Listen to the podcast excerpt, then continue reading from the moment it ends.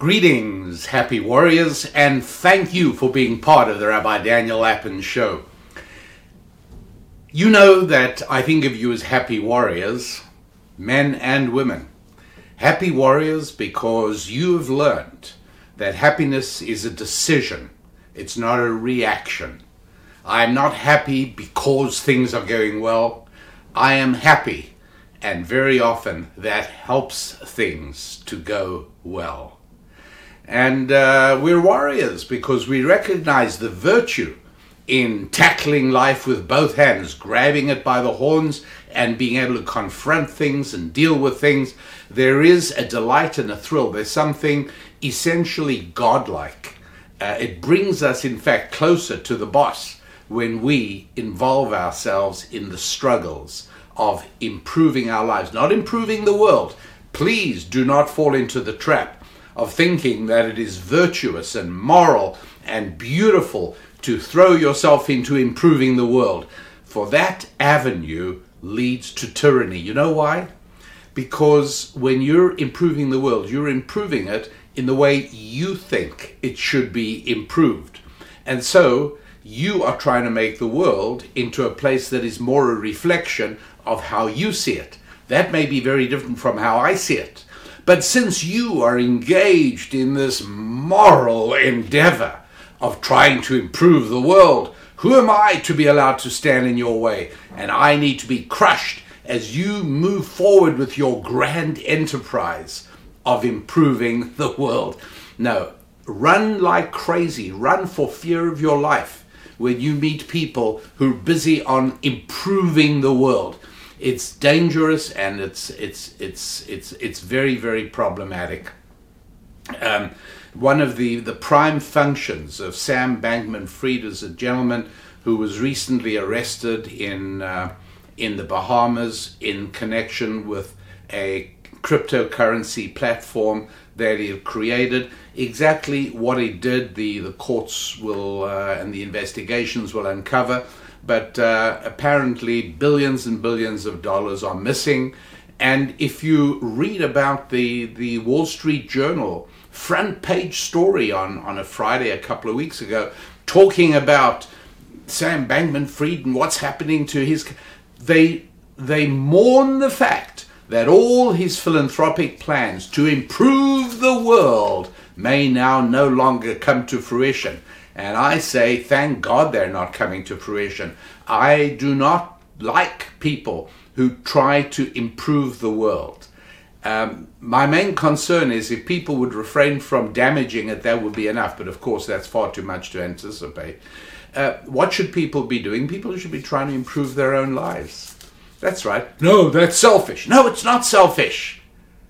Because in the paradox of how we've been created and the paradox of the world into which the good Lord has placed us, because when each and every one of us takes care of our own families, and our own finances and our own friendships and our own fitness and our own connection with God and with the spiritual reality, that works out best for everybody else. And to just make it clear, even on its most basic uh, financial level, um, when you are taking care of your financial needs, you are helping other people because absolutely the only way other than pointing a gun at people, the only way you can get people to give you their money is by giving them in exchange something they like more than your than their money.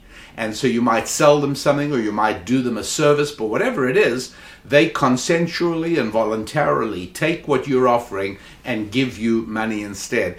And so there you are, seeking out your own benefits, and yet you're improving lives for everybody else's.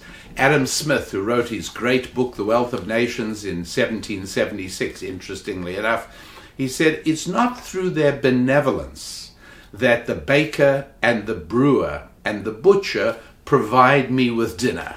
No, they're doing it to take care of themselves. And yet, the end result is that I have what I need as well. And so, uh, no, we're uh, we're not struggling to improve the world. Please, let's not do that. Get that out of your mind and try to do everything your pos- everything possible to discourage other people. Do not train your children that their mission is to improve the world. No, that's not how it works. What that does is open the path for tyrants because they're always busy improving the world. No, I don't need anybody improving the world. I love the world, it's beautiful. And I just hope that people won't do any unnecessary, no damage at all, actually. Now, as happy warriors, uh, it occurred to me you might like to be given a glimpse into my workshop. No, I don't mean to take you out to the garage and uh, and see where I make things or fix things. No, I mean my spiritual workshop. And uh, I thought you might uh, get some benefit, some improvement, some way of enhancing your life from uh, some of the things I want to show you. What I want to show you is how an innocuous verse in Scripture becomes a gateway to deeper understanding in matters that will, yes, improve family and finance, relationships, uh, our connection with people in friendships and communities, uh, even our physical fitness. That's right. All of these things can easily flow from only one verse, provided you know what you're looking at. And so um, take a look, if you would, and um, if you don't yet have a good Bible, and my goodness, how, why would anybody not have a copy of a good Bible? And it's always good to have a copy of the Hebrew Bible as well. And so uh, on our website, on rabbidaniellapin.com, you will find it very easy to get hold of Rabbi Daniel Lapin's recommended Bible, and it's, it's this one right here. And I know you may well not read Hebrew, and that's fine, but you will derive great benefit from being able to see not only the English text, but also the Hebrew text. There really is value in that. And I explain all of that. But uh, at any rate, for now, uh, let us go to uh, page 83, shall we?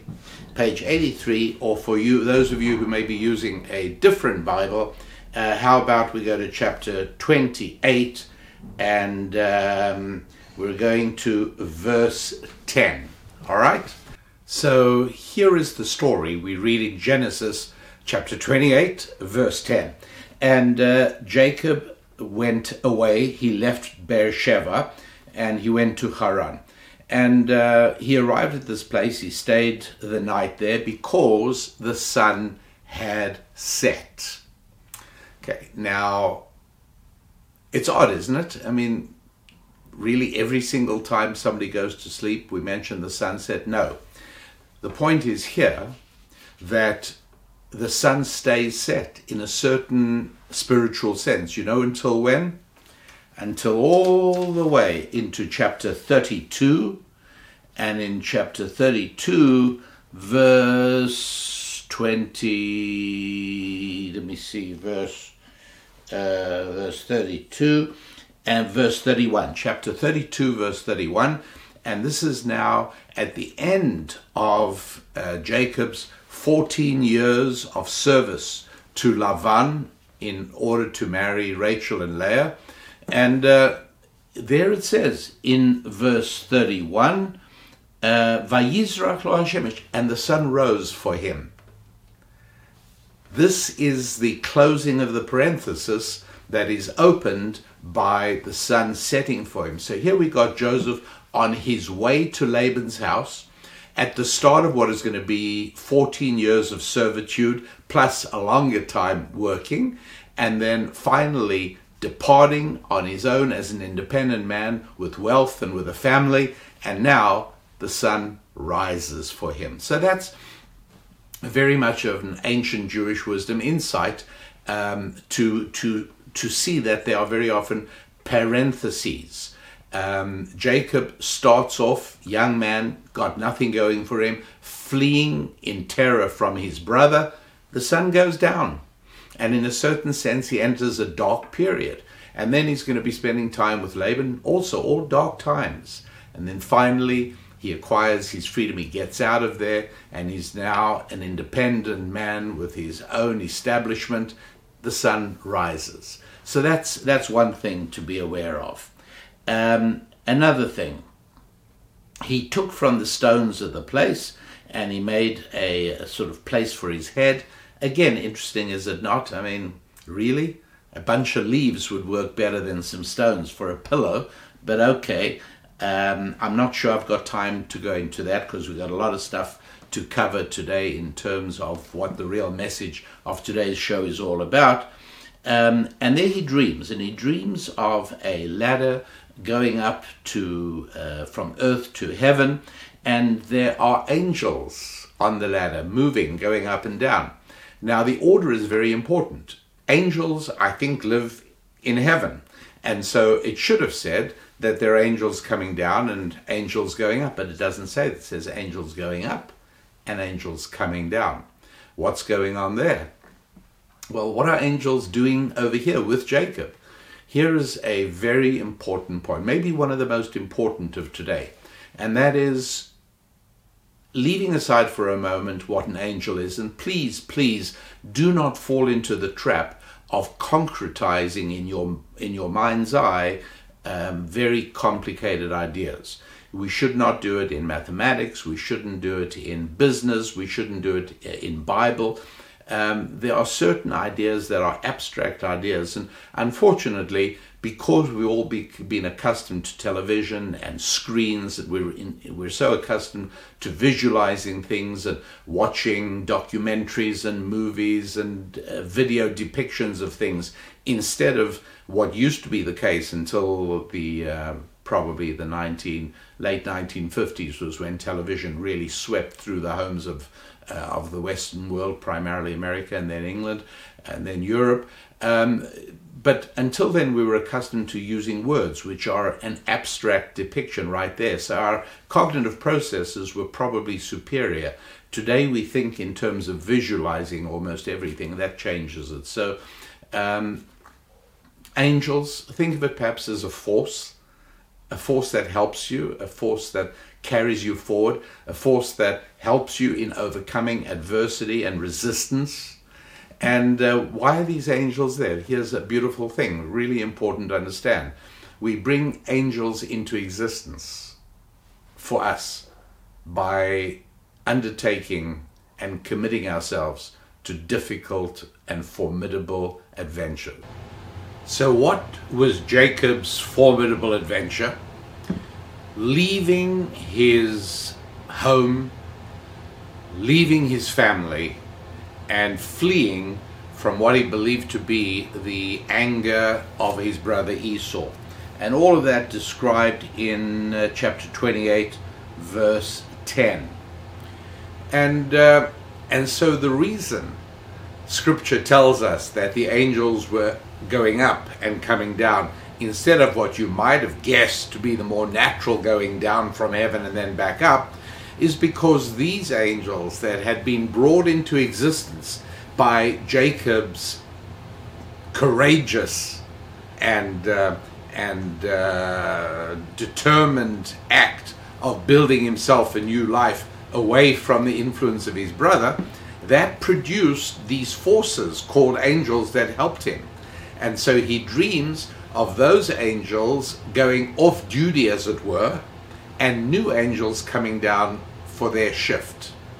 And um, the, the, the full depth of that meaning is hard to capture, but I'm sure everybody has at times felt that things are just going their way, that, that somehow there are invisible forces that are moving them along and just helping them coast to where they need to be. Conversely, there are other times where you feel that there are hidden, sinister forces obstructing your progress. It's almost as if you can do nothing right. Everywhere you turn, there appears to be a door shut or an opportunity blocked. Angels really do help. And um, acting with courage and being ready to do something that takes you way out of your comfort zone, doing something that you don't normally do and uh, and isn't easy for you to do, that is one of the big steps to being able to break through into new, fresh, green pastures. So that's what happens with Jacob. But then it gets particularly interesting. Listen to what happens next. And um, uh, Jacob um, dreams of the ladder. And then he says, uh, we're in verse um, 13. Um, where am I up to?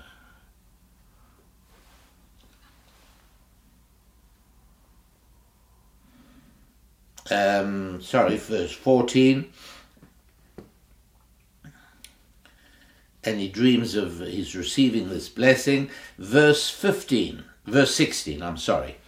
Uh, Vayikatz Yaakov Mishnato. Verse 16, Jacob awakens from his sleep and he says, My goodness, it looks as if this is a place of, of God. The God's in this place.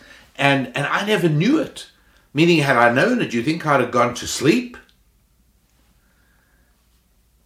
And he was very, um, he was filled with awe, and he said, How awesome is this place! Uh, this is the house of God, and this is the very gateway to heaven. And you now expect Jake, uh, Jacob to stay awake the rest of the night, communing with the Lord. But no, the odd thing is that after waking up and say, Oh, I can't believe I went to sleep. This is a place of God. This is the gateway to heaven. What was I doing asleep? You know the very next thing he does? He goes back to sleep. Because verse 17, 18 says, and he awoke in the morning. So obviously he went back to sleep. How do you explain that? he first of all says, oh, This is unbelievable. I had no idea this place was so special. I couldn't possibly have slept. And now he goes back to sleep. Ancient Jewish wisdom, you'll love the answer. The first time he went to sleep there, because the sun set, it's just a normal going to sleep. Biological needs of the body need sleep, he went to sleep. But now it was a deliberate going to sleep and I'm going to use a phrase very specifically here. He went to sleep with God. What's going on here? And so, my friends, let me explain to you something of profound significance that is going to be extremely helpful to you in growing your family and your finances, your faith, your fitness, and your friendships. Watch when you sleep with someone, what's really happening? I want you to overlook for the moment and ignore the erotic or the sexual overtones that are implied when we say somebody slept with somebody. Move that to the side temporarily and think about what it means when you sleep with somebody. You are making yourself the most vulnerable you can ever be. Right? Think about it. When you're asleep, there's nothing to stop somebody else coming along and doing you a harm, doing you a damage, cutting your neck. I mean, to be specific, it's pretty bad. How can you possibly go to sleep with somebody? How can you make yourself so vulnerable? The answer is it has to be somebody with whom you have a deep trust and they for you. And so you'll find this that um, even in military barracks, men who have slept alongside of one another for a period of time, that's part of the relationship that builds. Men and women in, in dormitories, whether it's uh, at college or, or school, wherever it is, when you sleep together with somebody without any erotic overtones, merely the fact of going to sleep with somebody else in the same room, that is hugely profound. You are basically saying, I trust you at the moment of my ultimate vulnerability because I'm asleep, I don't know what you're doing. And we're willing to do that. Not surprisingly, that then becomes very, very important. And so the intimacy in marriage is not why we sleep together, it's almost the other way around. That the act of sleeping together is precisely what produces the intimacy and the trust of marriage. It's quite a big thing. And making oneself vulnerable. Essentially, you're saying, you know, I depend on you not to hurt me while I'm asleep. That's right. It's exactly what we are saying. Now, uh, we're all trained from childhood to seek independence. Whether we are boys or girls, our parents are eager to instill in us a growing sense of independence, and their hope is that by the time we reach young adulthood, we're actually able to be young adults and stand on our own feet. And so, this drumbeat of independence is something we hear again and again and again. And young women in their teens start hearing it on an even more powerful level. They hear, don't ever let yourself be dependent on a man. You don't need a man. You don't need to tie your happiness and your sense of security to a man. You must be independent. And so we are all raised to believe that the idea of dependency is a terrible thing. You'll pardon me uh, being a bit vulgar here, but uh, I, I need to report something accurately. Uh, there is a phrase for having enough money that you don't have to care about anybody else. There are even books about it, there are magazine articles about it, and um, it's said, you know, people will say, I'm going to work until I've got my FU money, and it's a vulgarity it implies that I want enough money so that I don't have to care about another single human being. I can do what I like with disregard for what anybody else thinks or says. That's right, FU money. You can hear from the vulgarity of the phrase and the dismissive quality of the attitude towards other people that this cannot be a good thing. It certainly feels very satisfying on, a, on one level. Oh, I don't need anybody in exactly the same way as I'm sure that there is a, a burst of, of enthusiastic self congratulatory emotion when a girl says, I don't need any man.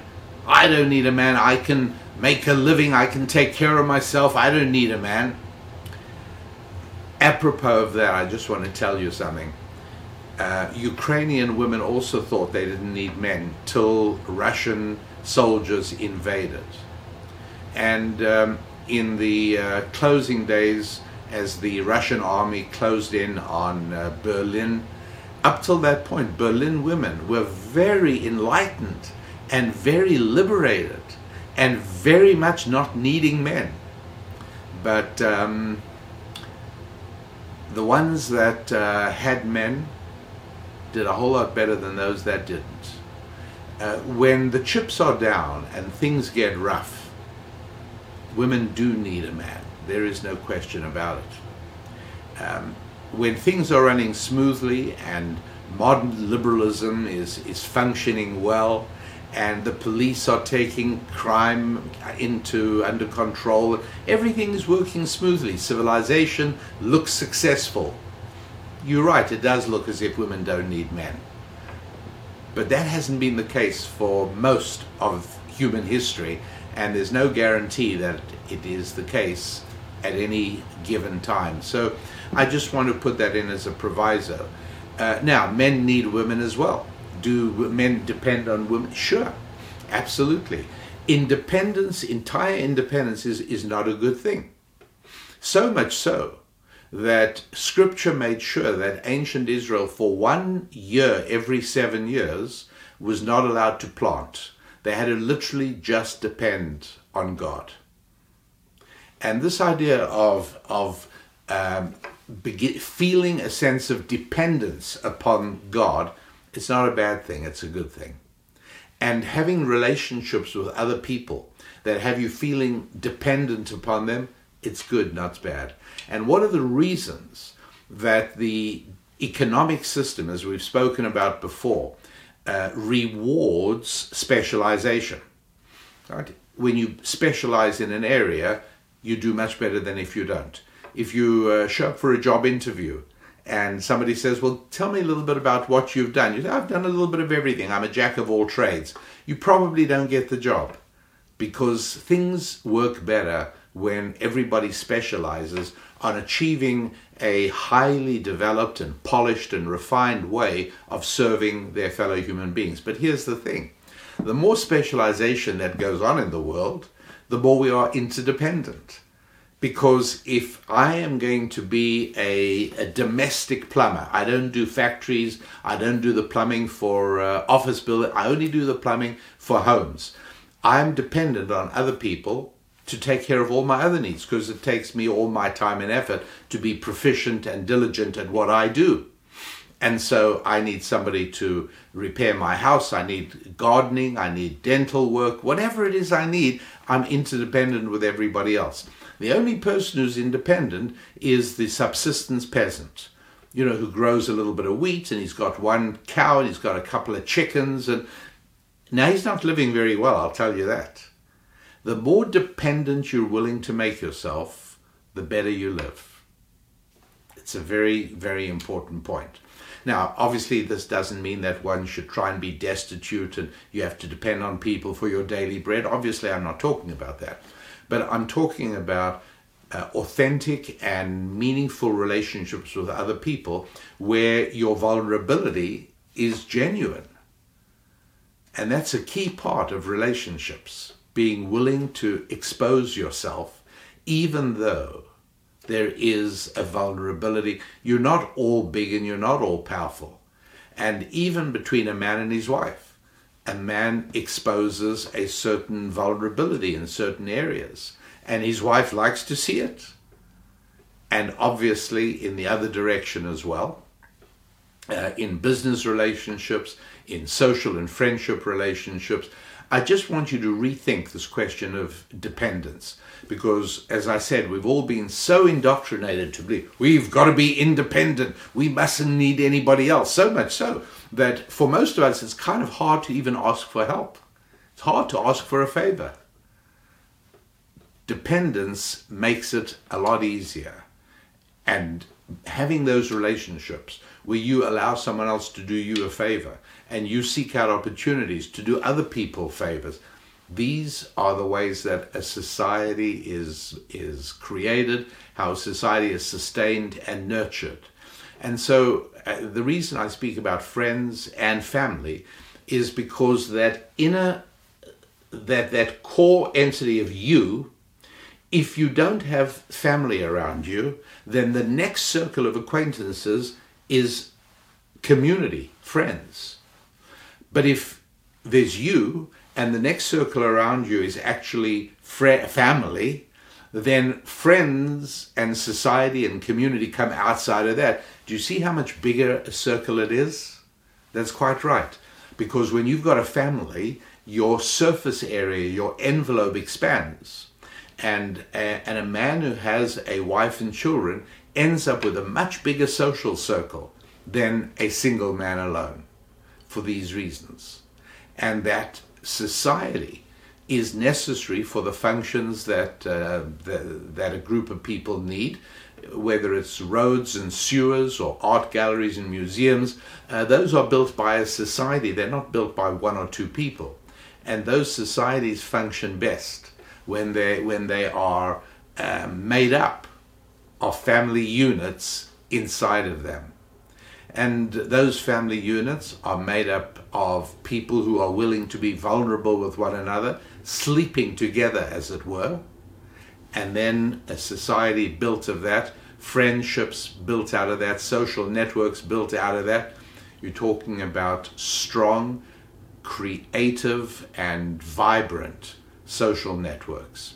So uh, if uh, if if today's Rabbi Daniel Lapin show was about anything, um, it was really about rethinking this thing. You don't have to focus on being independent of everybody all the time.